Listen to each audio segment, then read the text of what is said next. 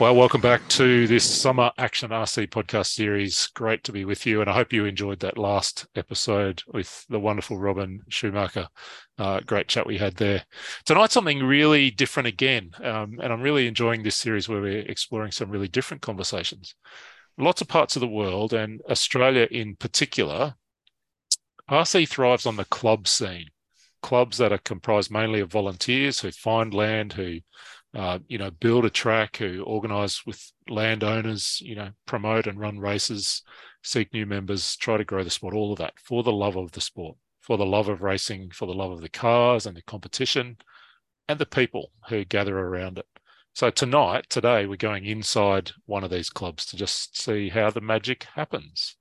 Uh, what kinds of things people who are in club leadership are thinking about in 2022, what the big challenges and opportunities for the future are, all these kinds of questions.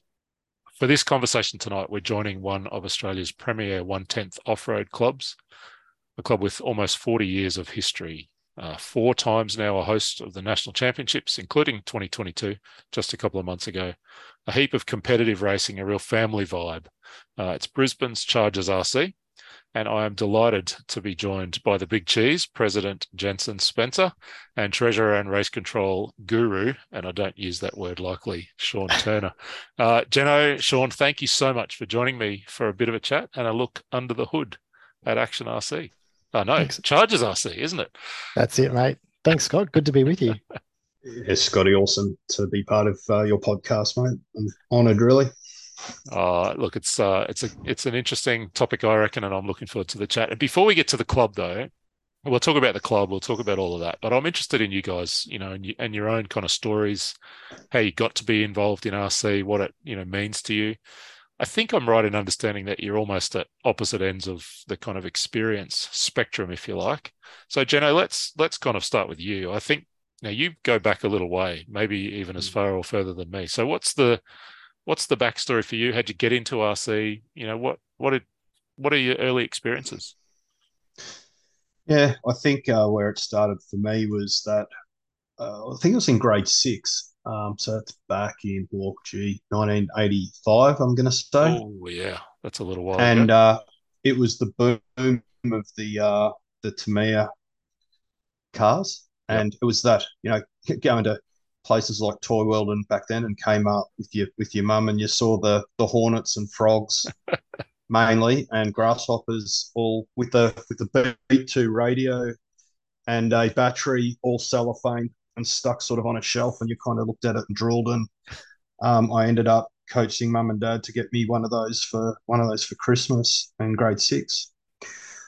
So that I, I, can't tell you how many batteries I've put through that thing. I know I flattened mum's car battery numerous times. that was that was the hot leads back then. Um, you just put it on and timed it and felt the battery till it got hot, and then you drove it and flattened yeah. it and did that on repeat. I reckon yeah. you probably got through about a dozen before you flattened the car battery, the big car battery that is. Uh, Mum so is I'm there going, Jensen. yeah. A couple of times, yeah. you know, you forget you melt the cut, you melt the uh, the hot leads actually melt as you um you, you leave that on too long. But that's where I started, and then from there, really quickly um, joined. It was the infancy of Keilor Electric Car Club. Um, a few of us started racing in a in a in a YMCA hall in Avondale Heights. Um, okay, back, I don't think I've heard the origin story of Keilor. That's, that's yeah, cool. yeah. So back then there was a, a local hobby shop um, some of your listeners will know Peter Orchard. Yes. Um, he owned a hobby shop called Orchard's Hobbies in yep. Niddrie. Hmm. And anyway, what we did was a, it was a timber fall, as you imagine, a YMCA hall, and they used to hire it out on a Wednesday night, pour coke all over it to make it grippy, and uh, lay out fire hose, and we built a track, and that was the start of the club. Um, and people like Tony Gray, who you've interviewed on here, was part of that era. And it was back in the day where there were no transponders, so someone was no, manually clicking and counting, and yep. we had coloured um, electrical tape on our aerials. Um, we had we had, had aerials. Tra- uh. we we had aerials. We had we had to hand in our transmitters um, and have a pegboard and put the yeah, yeah. frequency we were on because we couldn't, you weren't able to turn on. There was a, You- a set number of frequencies 27, 29, and 36. You are talking my language. This is you and I have almost Yeah. exactly the same origin story. A couple of thousand kilometers apart. Um, same year, same story. I reckon. I love it. And fast Uh, forwarding a bit because Yeah. Sean a go, but you know, jump from there to a to a Hornet. Sorry, from a Hornet to a Fox. Yep. Um, and then Keilor outdoor track where it is today was um was built and Yep.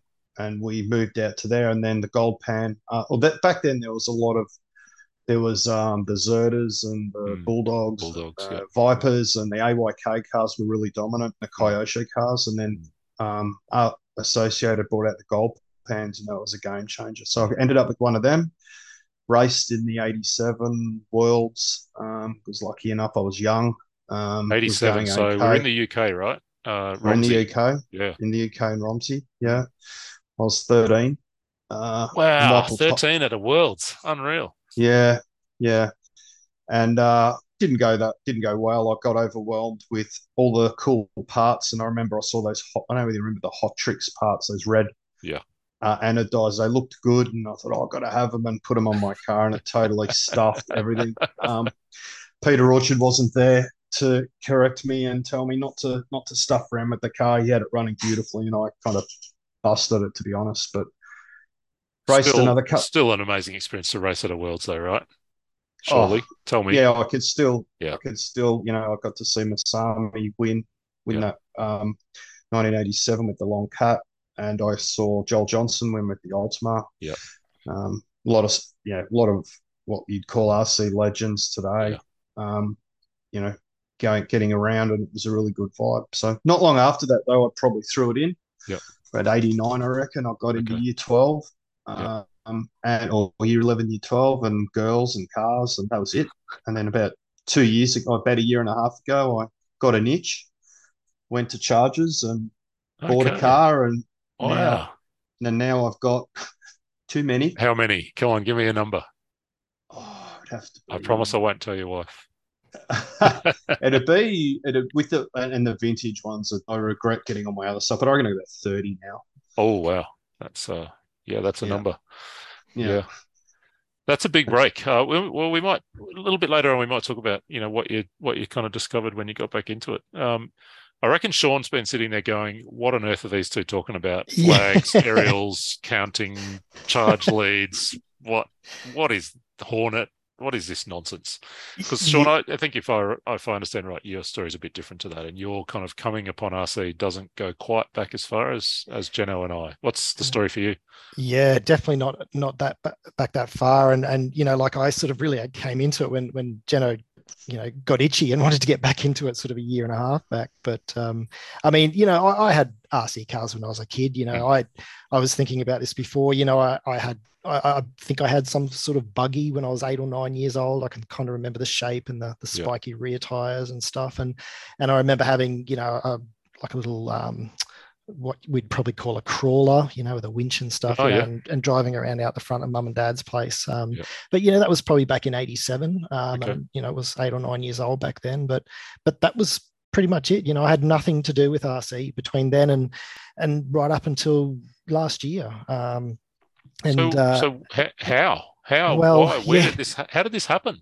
Yeah, well, um, a, a mate of mine who lives in the, in the suburb here, he um, he rang me up and said, um, "Come over and have a look at this thing that I bought." And I'm like, "Righto." So over we go, and he had a little Traxxas E Revo Mini, little Okay. one sixteenth scale mini thing, zipping it around the street. And I'm like, "That is cool. That's so cool." So within no time, I'd gone out and I bought a Traxxas Rustler and and he brought up an e-revo and, and the two of us would just be bashing around you know Yep. we'd just find every local park we could and, and just bash around and um, and we did that for a while and that was good fun and, and i actually put on a message on our facebook page we've got a community facebook page and i said you know any rc enthusiasts in the suburb you know what do you what have you got what, where do you go and funnily enough jonathan huntley responded to that message Okay. because he too lived in this suburb and uh, and he said look you know, there's this club at Chargers. You should come out and have a look. Um, Andrew Carding, he um, he was also um, around then and, and responded to my message and, and said, you know, Pine Hills, come out and take a look. And and that's where it started. I, I went over to to Chargers there one day and took a look around and thought this is all pretty good. And I met Roy, um, and Yep. yeah, that's where it started for me. And I, I'd sort of got a bit bored with the bashing side of things and thought I'd give this racing a crack. And I think I, I think I jumped on Facebook or Gumtree at the time and found a B six point two, some secondhand that someone was selling, and And away you went. and I picked that up and and, and away I went. So, so yeah, I'm very fresh to the RC scene. Um, Uh, yeah, fresh. and yet here you are, not only racing at a at a nationals, you know what, eighteen months into your career, but but helping to run one a couple of months ago. We'll come back to that. Um, yeah, I, I feel like we might detour a couple of times, but I do just want to pick up on that name Andrew Carding that we just heard there. Um, Jono, do you? I mean, or, or Sean, can you tell us a little bit about the Andrew Carding story? I think that's an important little story to mark as we go past. yeah. I I didn't know Andrew for that long. Um, I um, uh, I actually knew a few people in the suburb here that, that knew Andrew very well, and Mm. um, and just said what a, such a good bloke he he he was, and um, you know. Um, that I should meet with him, and he's interested in RCs and whatnot. And so I went over to Pine Hills one evening um, when they had a race night there. I think it was a Friday night after work, and um, you know, was watching the happenings, and I just happened to say, "Someone's look, is is there a bloke Andrew Carding here?" And he um, he came over and introduced himself, and we had a great chat. Hmm. And him and I just clicked straight away, and I just thought, you know, what a such a lovely man, and um, and I said, you know, you should come over to Chargers and, and have a few races with us over there, you know, and and he did.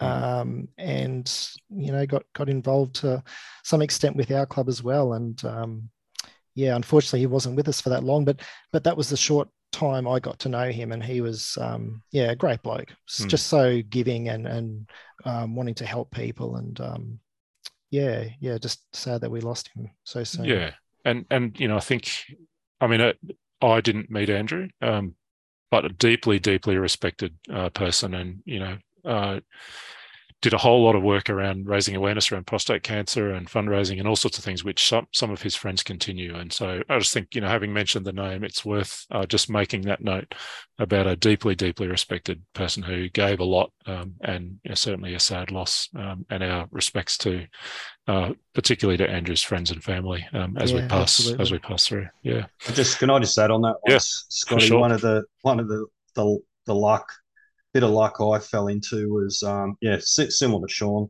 um same story, and uh, uh, at Pine Hills I I raced there after he passed and his family had put together a a raffle package which was which I think Zach Ryan built and was a Mm. brand new HB all painted up with his uh, like man up legacy. Yep. Um, all the gear and and I bought a ra- bought some raffle tickets, and I had a feeling I was going to win it. I'd never win anything, but I thought I'm going to win this car, and I actually did.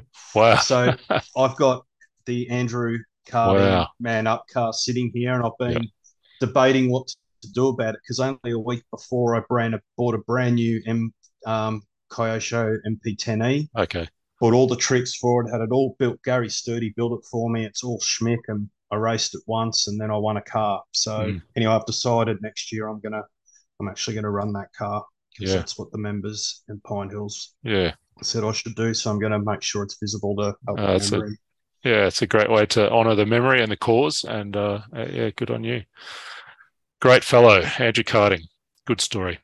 Um, so let's let's get into kind of talking about Chargers a bit before we kind of go digging deep. Let's can you I don't know, Sean, can you give us a, a bit of a general description of Chargers? You know, what what, what kind of racing, where, what what are the rhythms of the club? Um, yeah, just give us a little bit of an oversight, an overview. Yeah. So Chargers at the moment, um, it's it's been in different locations over the years, but we're, we're currently at Carroll Park here in Brisbane. Um, so probably 20 minutes out from the CBD. Um, and we we you're operate going out fast to get there in 20 minutes. What kind of car do you drive? That's- oh, don't don't get me started. But uh, but uh, yeah, um, we operate out of a, a council facility there. Um, so we um, a very good council facility, mind you. Um, Mm. And I think the club's been there for probably probably four years, three or four years now. I think. Um, Yeah. Moved there before I got involved. yeah, I think it's a little bit longer than that. I think it goes back to sort of, Was it well, I 18? think, yeah, I'm thinking a bit longer, but that could be right. Yeah. Um, so yeah, we we're we're, we're one tenth um, off road electric yep. only club. Um, and yeah, we meet every every second Sunday throughout the year when it's not raining. Hmm. Um, and yeah, pretty much a, it's a full full day of racing for us every second Sunday. Hmm. And all the all the normal ten scale off road classes, two and four wheel drive, and buggies, and some some junior racing as well, a junior class. Is that right? Yeah, yeah, that's right. So we we have um, what we call our novice class. Um, so, but funnily enough, a lot of our juniors have, have, sort of progressed out of that novice class and are racing, you know, in two wheel stock, four wheel stock. So, um, but yeah, we still do have our novice class um, for any people that are new to the the hobby and and wanting to sort of you know improve their skills and not feel too much under pressure. Um, so yeah, two wheel four wheel drive stock and uh, in our modified class and our stadium truck, I believe, um, Jenna will vouch for this that it's it's probably going to be the the premier class for 2023. The numbers seem to be growing in in that space, so really good to see and uh, a lot of fun the guys have when they're racing in that class. It is the class of the moment at Chargers. That's that's certainly how it seems on the forums. Jono, how how did you I mean, had you encounter Chargers again when you decided to come back, and and you know, how did you get I guess I'm interested in how you got roped into, you know, you're now the president, um, but you had 30 years off or whatever it was, and you're only just back and you're straight into it. So what's what's the story for you about your involvement at Chargers? Yeah, I think I found it probably not so. I didn't put out a, a post like Sean, but I was uh, probably scratching around and googling and actually um, messaged or Gopal responded to a message that I put down. He was the president at the time and said, "Come out and, and have a look." So I did, um, and you know, the, I I don't know straight away missed it, as in missed it from years ago, mm. uh, and uh, ended up you know racing and looking forward to racing and doing all the things I used to do. It's a good break from uh, you know. It, I like the technical side of it, and and and how different it is these days with uh, YouTube and all of the online uh, help that you can get and support. Um, so I enjoy that part of it, but I think um, at the time, look, with COVID, um, it was challenging for a number of people at the club, mm. and um, there was some people needed to step up and, and, help. And you know, I think Sean and I clicked, um, and Roy, uh, probably the three of us clicked, and and we kind of fell into the next AGM and said, well, let's you know, let's give a few people a break. We can mm. see that there's a few tired people that need to go and let's let's step up and and um, yeah run the run the club. So I ended up just as a committee member, and John Huntley was the Jonathan Huntley was the was the um, president, and then he, for personal reasons, wanted to step step to the side a little bit, and, and I said, well, okay, well, i am happy to step up and and and yeah, lead it with these guys. And because I had such a, a good group of people behind me hmm. um, or around me, and we're such a diverse group, we've got totally different skills, and it just works. Mm. Um, it made the decision fairly easy, and we're all good mates now as well. Mm. We, you know, socialize outside of the club, yep. go away camping and stuff together. So I think we're, I think we are, and I think the club is is lucky that that all fell into place the way it did because yeah. um, we've been able to bring, I guess, a new set of skills to the club and give people that have done their time a bit of a break. And even like yourself, Scotty, seeing you back there at the club enjoying yourself and your dad's like one of the kicks I get out of it because you guys have done your time, and you know where we step up and let you guys enjoy your racing again. Oh, it's a, it's a very, I mean, it is a, it is an extraordinary I mean, it's a gift of generosity for anyone who volunteers. Like, so I'm not just talking about the two of you, but you know, in this club, in other clubs, in other parts of life, that you know, that spirit of of giving, of volunteerism, if you like, is. I mean, it is an extraordinary gift, isn't it? And so, you know, in this particular conversation, obviously, the two of you, um, Sean, you could be sitting at the pit table, you know, working on your car. You could be spending your nights down the YouTube rabbit hole like I do. um, why are you doing what you're doing? You know, why are you the treasurer at Chargers RC for a hobby you've been into for 18 months? Um, what's what's that about for you? Yeah, yeah, it's a good question, and people think I'm a little bit weird that uh, that some race meets I turn up and I and I don't even bring a car and I don't even race. Um, but you know, f- uh, for me, it's um, you know, success is something a little bit different. Um, and for me, it's it's not necessarily winning a race. And although I, I enjoy being out on the track and, and I love having little battles between different people at different times, um, for me, it's it's not about trying to um, to win that race. Um, success for me, particularly my involvement with Chargers is more just seeing the club being successful mm. um, and just having everything run really well and smoothly and just having a, a really good club meet, you know, where, where nothing really goes wrong uh, and, and everybody's has a good time because for me, what I the enjoyment I get out of it is to see people who um, are just coming along and having a really good race meet and enjoying it with their friends and um, and there's no glitches. There's just goes smoothly and it's a great day. And, and then to get that feedback, which we generally do on Facebook after a race meet, is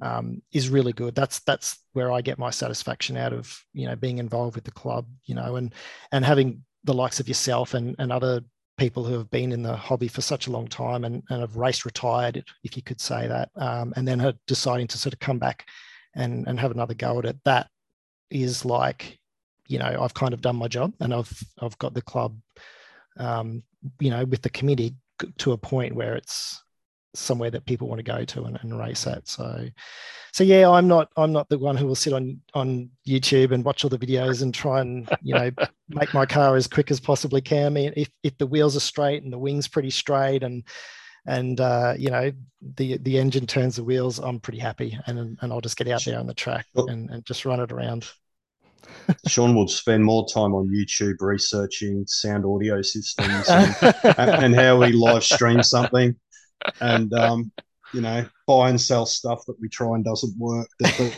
doesn't work the way he likes it. He, he, he's very particular. He'll he'll research something to death. He'll bring it. If it doesn't go to, it doesn't get set up easy and do what he wants. It's it's sold. Like it's, it's back on the back on Facebook.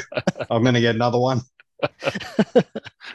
So, I mean, in that, in that, uh, you know, in that last couple of minutes, Sean, there's been a couple of clues as to, I guess, how you and and I think you know by extension the committee see and understand success. You know what what what a successful club looks like. Um, you know, I heard you talk about uh, a race meeting that is well run. Um, you know, people feeling welcome and part of the community. You know, there are a couple of things that I heard you talk about in terms of what success looks like for an RC club. You know, are there are there a couple of other things that you know in in mind for you around? I don't know facilities or atmosphere or systems or I don't, I don't know what what are the other bits and pieces around what a successful Chargers club looks like.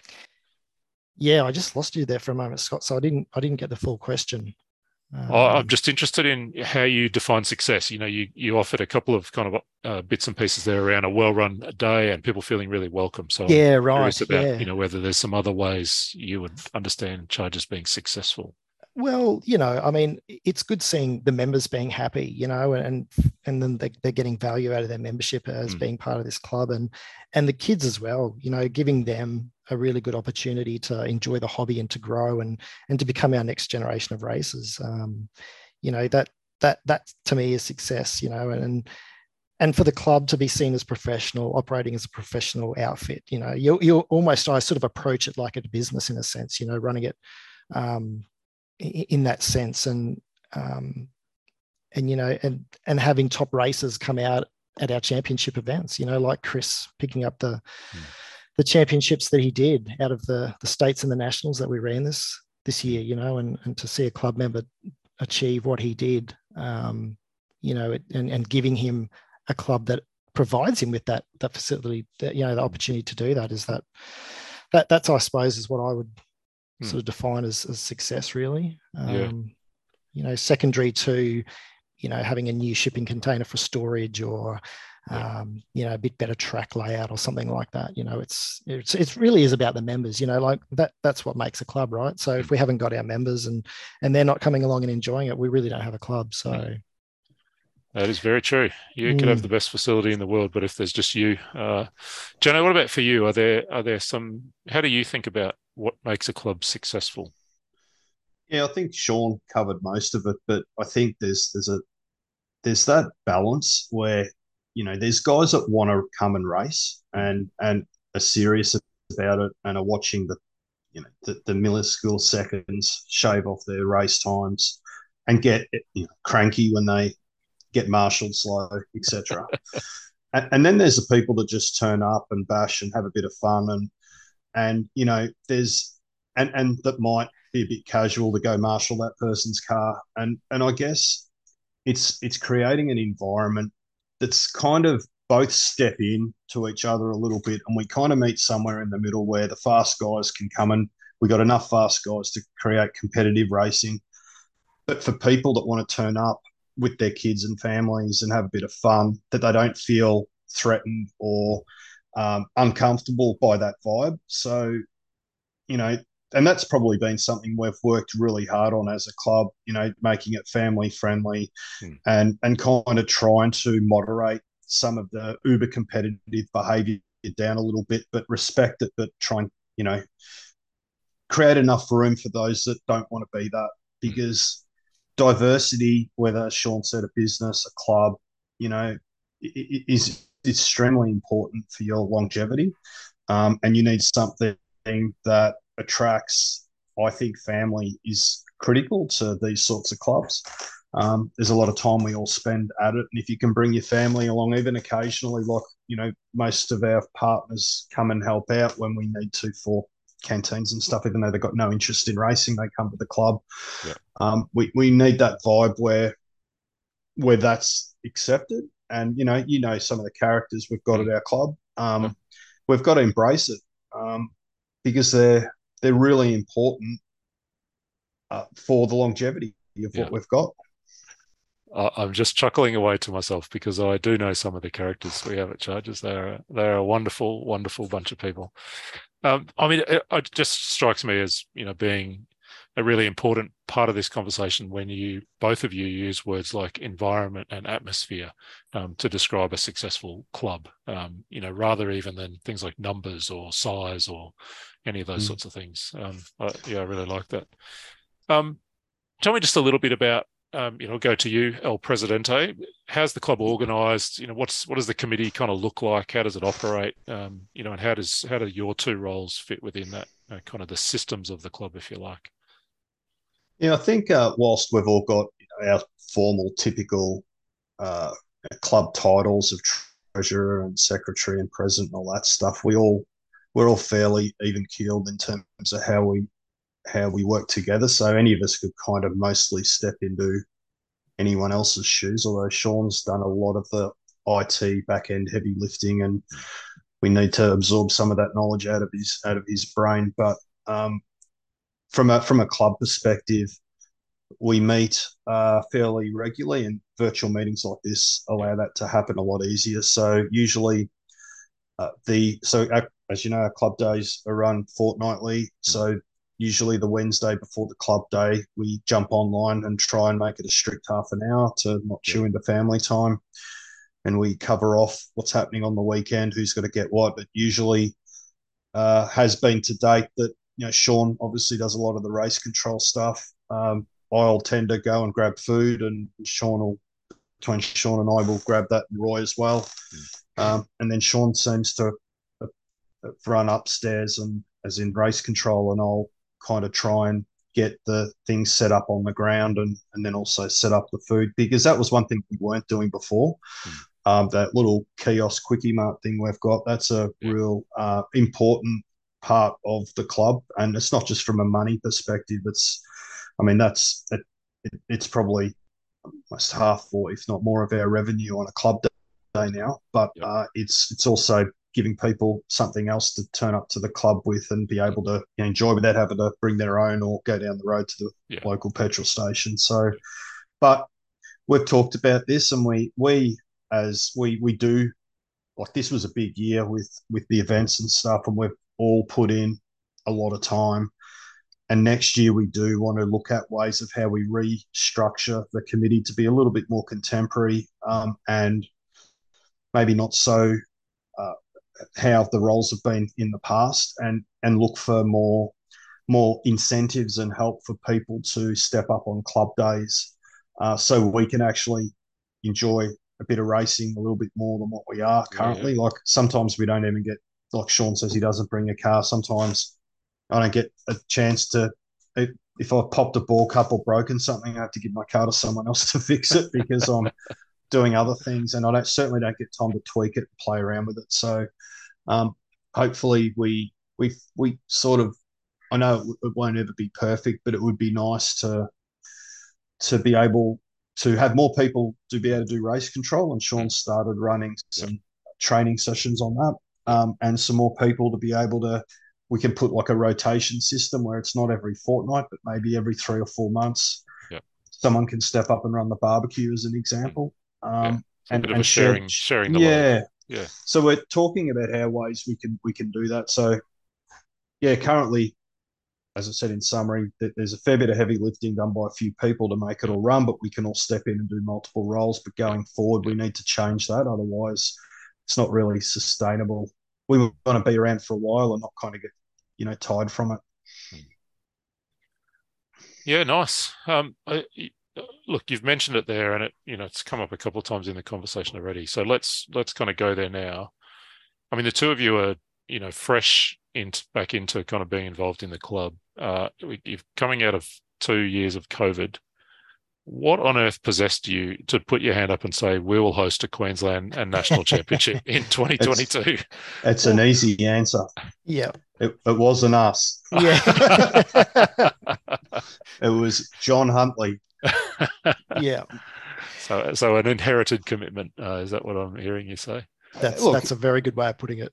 Yeah, look, and he went and did all that, and Jono did, and a mate, and he's recently back at the club as well, which is fantastic. Yeah, and um, we we love having Jono around, and he's a really quality quality guy. So he'd gone and, you know, he's a big thinker, and Hmm. you know likes the, you know, likes the big things, uh, and had his his ideas of where we were going to take this. Shauno describes it as something you'd see in the Las Vegas Strip. Um, in terms of, and we're not kidding. Um, well, I'll tell you about it at the club one day, Scotty. Um, but you know, we we landed on these events, and look, he did. We were going, yeah, well, let's let's give it a go. You know, anyway, we didn't we didn't get lumped with it and didn't want it in the end. He went and got it, and we found ourselves, oh, oh we've got this, got these two events to run, um, and the fact that we had, well, whilst the the nationals is obviously more prestigious. The fact that we had the states prior to that gave us a bit of a dry run Hmm. at the nationals. But as it turned out, the uh, the states was probably more challenging um, to run because we had we had a delay. Um, we had a rain. You know, we Yep. postponed it by Yep. a few months because of the weather. The great 2022 rain Yeah. downfalls. Yeah. Yeah. Yeah, we made that call early. We, we Yep. knew it was coming and gave people a chance to cancel their airfares and accommodation. Tried to do the right thing by the travellers Mm. um, in that instance, and as it turned out, it was a it was the right call. Mm. But having so many people come to that event because they wanted to they wanted to run at Chargers before the nationals, and given that's a three day event versus a five day event, everything was a lot more congested um, and it was a lot busier and it was our first crack at it. And Mm. i think rcra announced a new rule three days before around speed controllers and, Oh, that's right. and you know we had all of that fun to work through but it was a good it really made the nationals pretty easy to be Yeah, honest. Like we just had all of our templates and contacts and supplies that helped us out and we just rebooked them all in and went with what we had and it got we, we did do a survey and we got some good feedback from people constructive feedback about how we could have what would have been better Hmm. and we took that feedback on board and we actually applied most of it to the Hmm. nationals um, which which i think added to its um, success Sean, for you, what, what was it like to kind of, you know, be involved in running state and national titles when, you know, again, if I if I've understood the story correctly, you wouldn't have even seen races like that uh, happen. Yeah. I never been to one, never raced in one, had no idea what one was about. How was the Um, experience for you? Oh, it was it was great. And and the the moment that we sort of said, okay, we're going to do this, I I knew that we could because we have such a good team on the committee, and um, I just knew that we could do it. And I, and I, I had the likes of Dave Lawrence coming up to me. He'd go, "Mate, do you have any idea what you have got yourself into?" And and, and I said, "No, I don't actually." but I'm going to give it my best. Um, and and you know the team is is on board with us, and um, I think I said at one of our meetings, I said, look, guys, you know, get on board with the subcommittees and whatnot that we're going to do this. This will be a real feather in your cap, you know, if Hmm. the club pull these two events off this year. Um, and everybody did, you know, we just we just got on with it and did what we had to do. And I think both events were great successes. Hmm. Um, and I was so pleased I was part of it. I, I, I just look back now and I think, oh, maybe I should have raced in the States, but I just knew I was going to be way too busy, um, you know, helping out, making sure everything happened. But I was very pleased to to race in the Nats and Hmm. um, I enjoyed that. And um, and yeah, heading off to um, the South Australian states next year, actually, Okay. race in that. So, oh, and you can um, just race. Yes. just work on your car, tell stories. That's it, mate. I, I Relax in the don't need pits. to worry about anything else but just racing. So um, it should be good. Looking Yeah. forward to it. Uh, uh, look, I, I I count as one of the richest experiences of my time in RC helping to organise and run the 1995 Nationals, the first time the Chargers Club hosted the national titles. You know, and it, it was such a rich experience for me, uh, and I really value having been involved in it. So I really resonate, you know, with what you you know what you suggested there. Not a, only your own experience, but encouraging others within the club to really kind of soak it in and, and to be a part of um, to be a part of it. It Yeah. it does strike me as pretty fascinating that uh, the Chargers has now hosted the national titles on four occasions. Um, it may be a club in Western Australia that's you know has also done that uh, four times, but that's it says does say something about the longevity of the club and the quality of the people over a long period of time. Um, that you know, and there's almost a tradition then of you know within the club an expectation that this is something we do. This is something Mm. we can do. Mm. Um, how how much are you guys conscious of inheriting? You know, I guess some of that that I said in the introduction, nearly forty years of history um, around the club. Yeah, well, we're almost like custodians in a way, aren't we? Mm. Um, sort of, you know, keeping it running for the net for next however many years um, Mm. until the, the next committee come along. But um, yeah, I, I I was quite surprised when the forty year figure was was mentioned. I I knew it had been around for a while, but Mm. I didn't realize it had been around that for for that long. Um, I think in in terms of the Chargers name and identity, it, you know, we're kind of in the early '90s, so that's around 30 years. But the the kind of the further back origin story, you know, goes right back to the early '80s. So we'll and we're not too far away from putting some a bit of that story together for the club website, so people can dive into that that history. yeah, that'll Yeah. be good. Yeah. Jano, what what uh, were the highlights for you um, from a club president, you know, kind of point of view of of seeing the club tackle the national and state championships this year? Uh, okay, uh, probably um, it's probably instead of big, you know, we did this, we did that. There were little moments for me that really, you know, resonated in terms of that we have a really we've we've got something good here, and we've built a you know a spirit and a culture that you know, can kind of get us anywhere really. Um, so, and one of those moments was that in the Nationals when it was wet on the Thursday, and myself and Sean and Roy sat there all day waiting for the rain to stop. We told people not to come. A couple of Victorians turned up and were, I think they just wanted to get out of the hotel and using the space to work on their cars. Pretty much. Uh, the men and Donnellys uh, were, the, were, the, were the families that were there. And um, and then the rain stopped, and we were looking at BOM, and we saw the last, you know, rain cloud come over, or the band come over. So we went out, we cleaned it, and we vacuumed it, and it looked schmick like it was bone dry with all the rain. And then I remember, you know, driving home thinking, this is great. You know, and the forecast was all good. There was no rain the next day. And I was right, this is it. We'll have an, a really good day. Um, so that was, sorry, that was the Friday. So that we did, we did get some racing in on the Thursday. So it was the Friday. And then remember driving in and just seeing it just started raining um, as I was about 10 minutes from the track. And I, I just wasn't expecting it and got there. Yeah. And the track was just underwater. Yeah. And and I just had we had all these people, and there was this big level of, I guess, guilt that I felt that all these people had travelled. We'd set up, you know, this big event, and everyone sort of stuck under cover raining, and I and we had one wet vac, and uh, and uh, Gary Sturdy said to me he had another one uh, back in the um, yeah back at his at his workplace, which was about a 15, 20 minute drive. So I went and met him there, and I was so pissed off um, that that I was I was actually almost like I was gutted. Hmm. And then, but as I turned up, I just saw would have been 30, 40 people on the track with mops and brooms and blowers and Hmm. vacuums. And, and I just thought, you know, we're going to do this. And we um, got the other vac going. And I think it was, it was raining at 8 a.m. and, and it's just stopped about 8 20, 8 30. And by 10 a.m. we were going again. Um, and I Was- just, and at that point, it was like, shit, I got to go get the lights because we will, and, and I was really determined. Actually, it wasn't just me. We were really determined that, because one of the bits of feedback that I had heard on, on, on other podcasts and stuff was people weren't traveling because they weren't going to make the A's. And it's a long way to go for one B or C final. And I went, no, you know what? Everyone pays the same entry fee. Everyone's entitled to three finals. So we were determined to run through three finals. So I said to Sean, if we start at 10, what's the race sheet look like? And he said, we're pushing into 7.30 p.m. And at that point, we just flew down the road and got lights Hmm. and um, never used them, never turned them on, had no idea what they were going to do, whether it was going to work, whether it was going to be crap. um, and we, we all flew down the road, got these lights, turned them on. And I reckon that was the highlight. Um, Yeah. Racing, racing in the night with a bit, and it started to drizzle again. So the, the third final was a was a an additional challenge to the track. It was very It- different than the first two, It definitely was.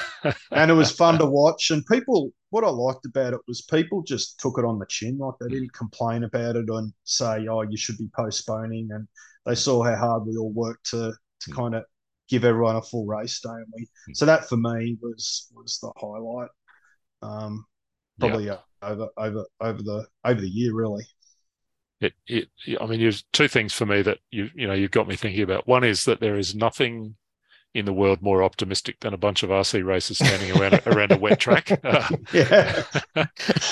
everybody, you know, it's it'll be all right. It'll stop raining. It'll stop raining. It'll be fine.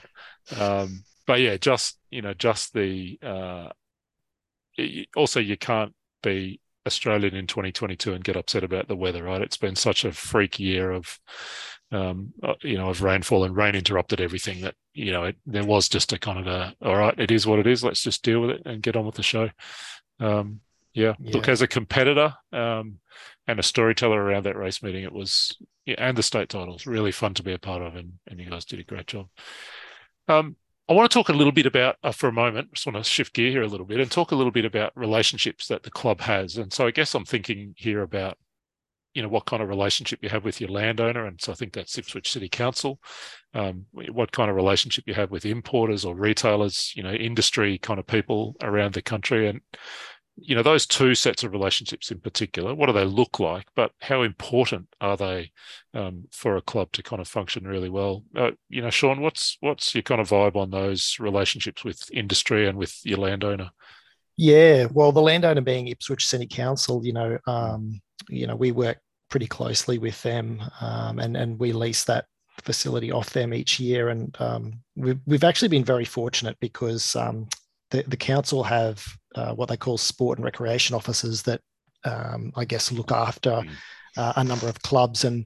Um, there's there's a young lady there, Andrea, who is our representative, and, and she is fantastic to work with. Um, responds to every email and phone call that we make, and goes out of her way to try and accommodate our requests. Um, and you know, it, it can be difficult to get stuff done through council just because of the the, the layers of you know approval and whatnot and, and bureaucracy. But um, you know, we have a, a, wonderful relationship with Andrea, and, and she comes out to our events. She came out to the state titles and, and the nationals and spent a couple of hours each event out there with us, just you know, talking about it and and how well we're doing. So, um, we, you know, I actually even spoke to Andrea today. I we've got an issue with with one of the power boxes, and, and she was out there with the electrician on the phone with me, and we are talking through the issues. So, you know, it just really, really, really lucky to have her. Yeah. Um, so yeah, that that's on the sort of the landowner side of things. But I guess you know, in terms of um, you know the other the industry side of things, you know, it's it's almost um,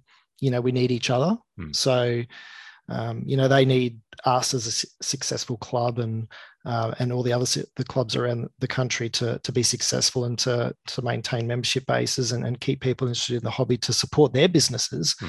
Um, and, and we need the support from them back. You know, um, whether it be financial or whether it be the likes of you know Mick from Speedy RC coming out to the track and and setting up and, and helping us with parts when we need them. So, you know, we it, it's definitely a two way street um, in that regard, and um, you know, we we try and have really good relationships, particularly with the businesses that are that are local, but but you know also not so local. Hmm. Um, so yeah, Yeah. definitely very important.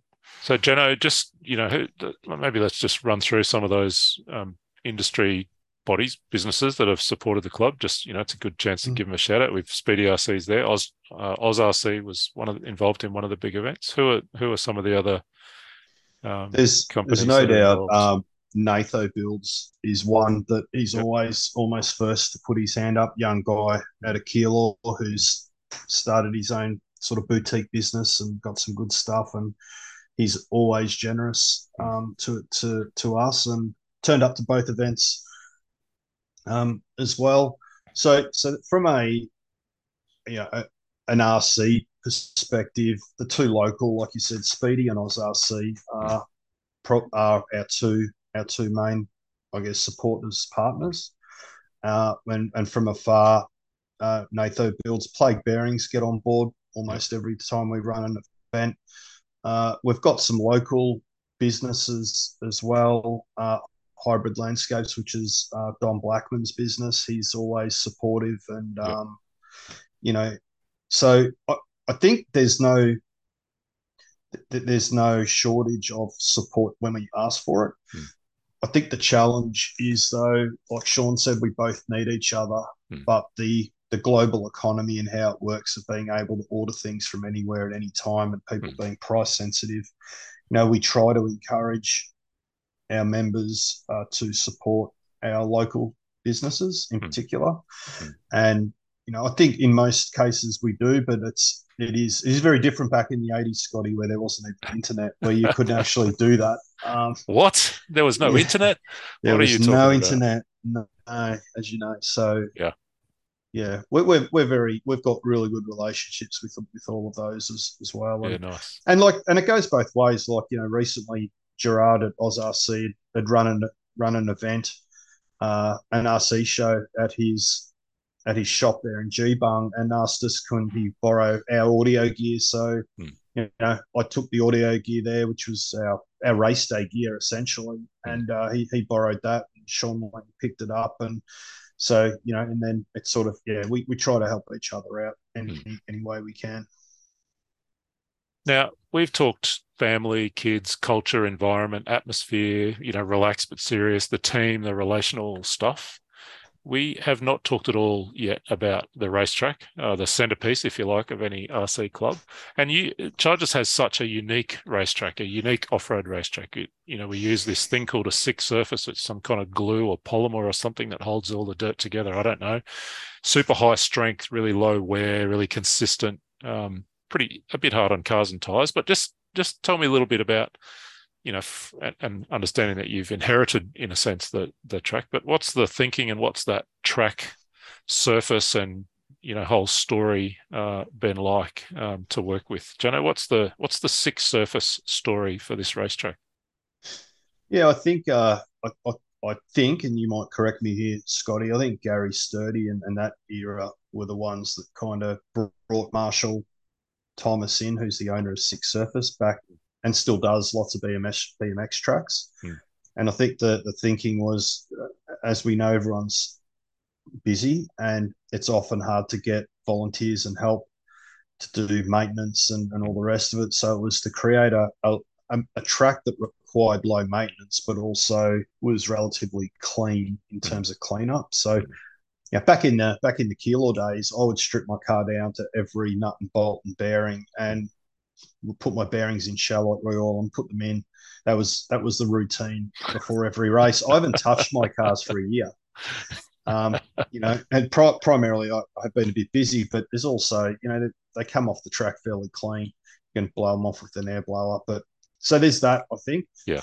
Um, and and it's all Marshall's moving into the DIY uh, part of his business, where he's essentially helped us develop a a capability that we're self sufficient now and don't have to go to him and council um, as much to do to do things.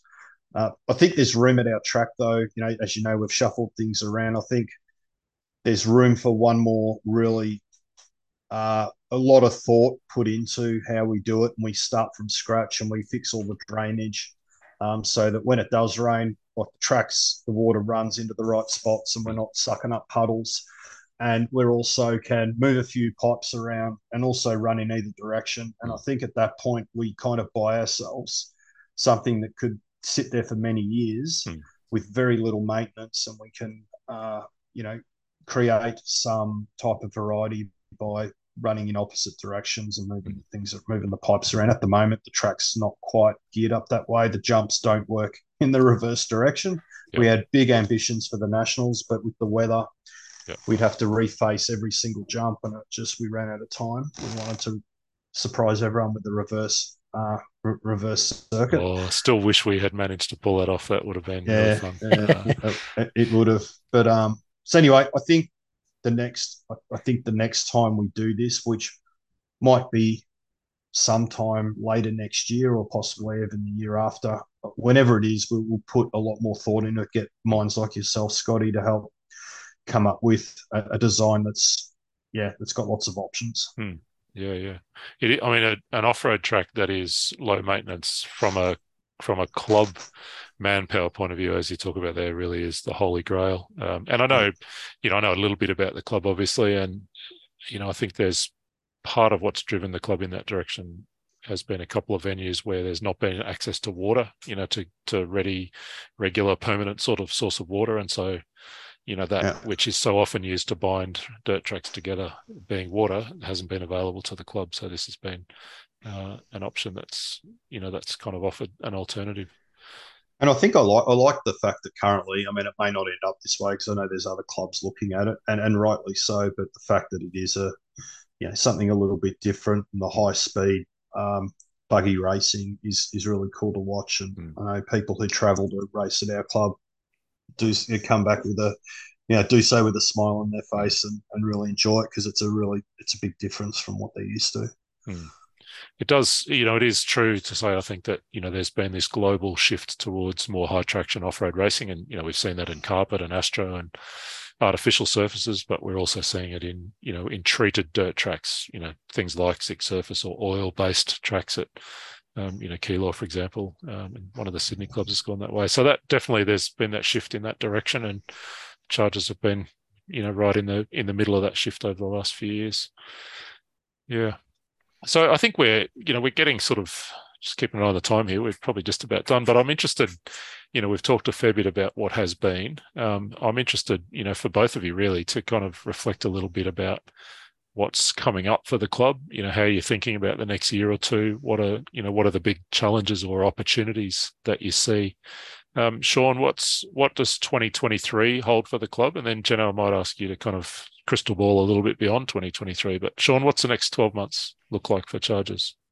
Yeah, so you know, as you know, this year's been such a big year with the Mm. the two big events that we held, and um, you know, we as a committee we sort of said, well, what what do we want to do to 2023? And I think we all unanimously agree that it was you know shift the focus or the spotlight back onto our members and um, just get back to some some good club meet racing, you know, and um, and our club events. I think we have a, like a, or we hold a, like a Southeast Queensland event. Um, we did previously, so probably running something similar like that. Um, and we're throwing around some ideas of, you know, um, getting some sort of competitions underway and, and perhaps even naming them after, you know, some of our life members in the club. So um, doing something like that. And, and we've got a few ideas around a new policy that um, we want to present to the members to see whether or not, you know, um, uh, we can help out um, when when members travel away to, to different events and whatnot. So it, we're throwing around a few ideas in, in our head at the moment. Um,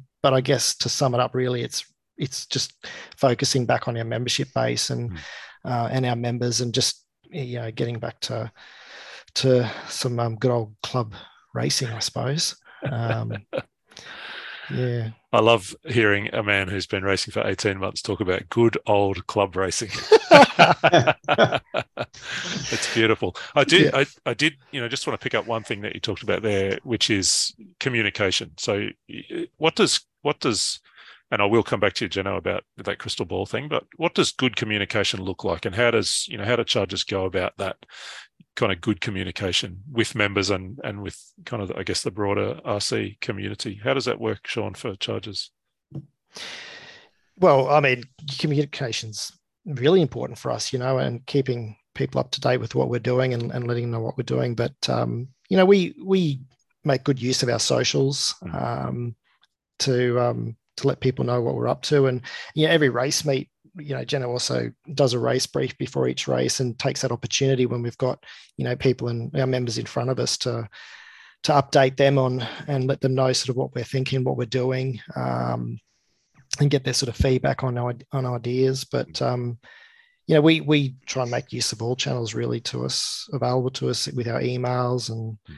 and socials to keep those communication channels open. And I think at the end of the states, we we even took the opportunity to sort of seek feedback from members as well. Hmm. Um, so that's something else that we we might even look to do again this year. You know, just essentially ask the members, you know, what what could we do better?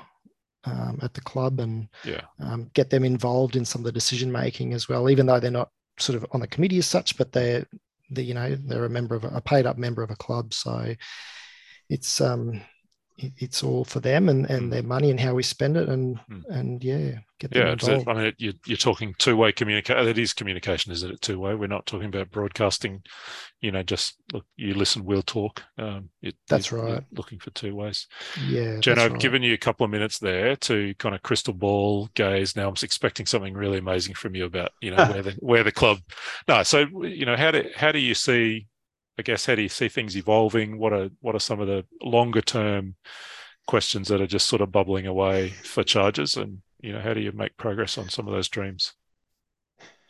Yeah, it's uh, it's not an easy answer that one because we we talk often about our success or any club success really, and and what is the sweet spot in terms of membership and and a race day. So you know we can continue to attract more people, and then the race days get longer and people get less of a run, which would then, um, you know, and, and, some would say it's a good problem to have, but I don't think it's the problem we want to have. Yeah, uh, I, I, think I think we're almost from a membership perspective. I think we're at pretty much what I would think is the sweet spot. Hmm. Um, so I don't think you know, r- running a race day and letting people go at 3 p.m. Hmm. Uh, I think is good. Hmm. and and everyone getting five runs is hmm. good.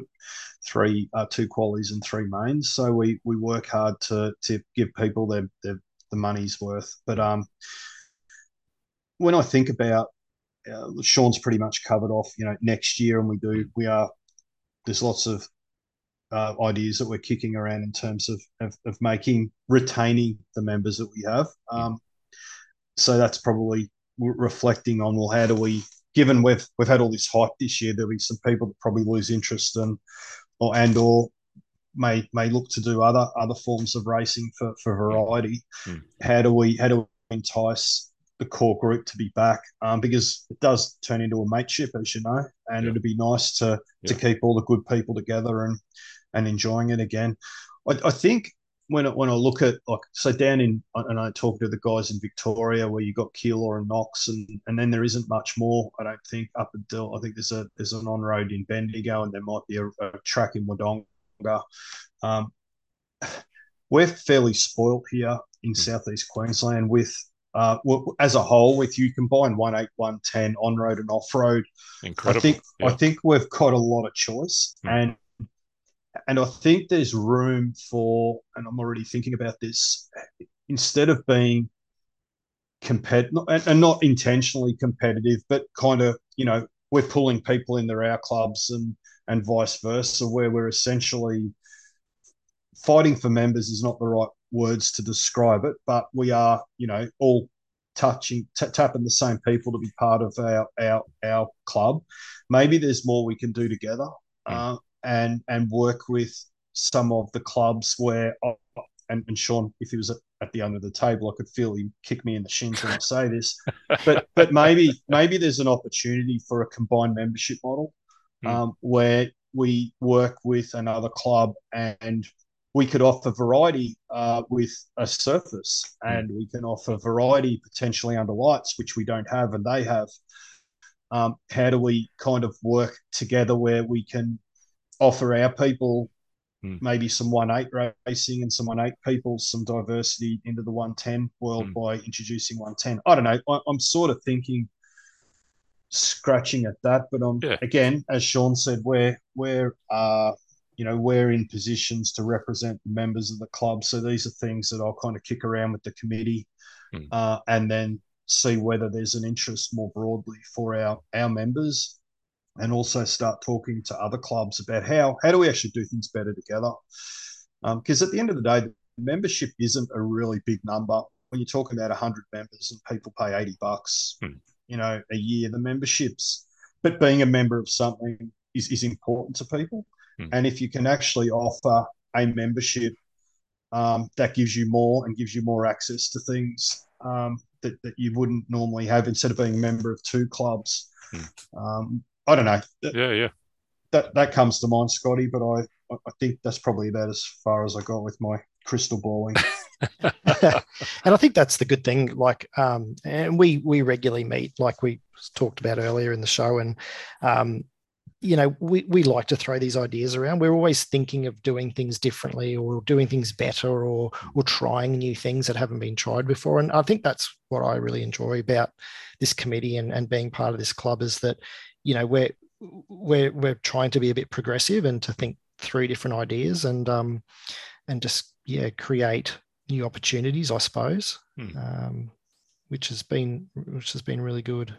Nice.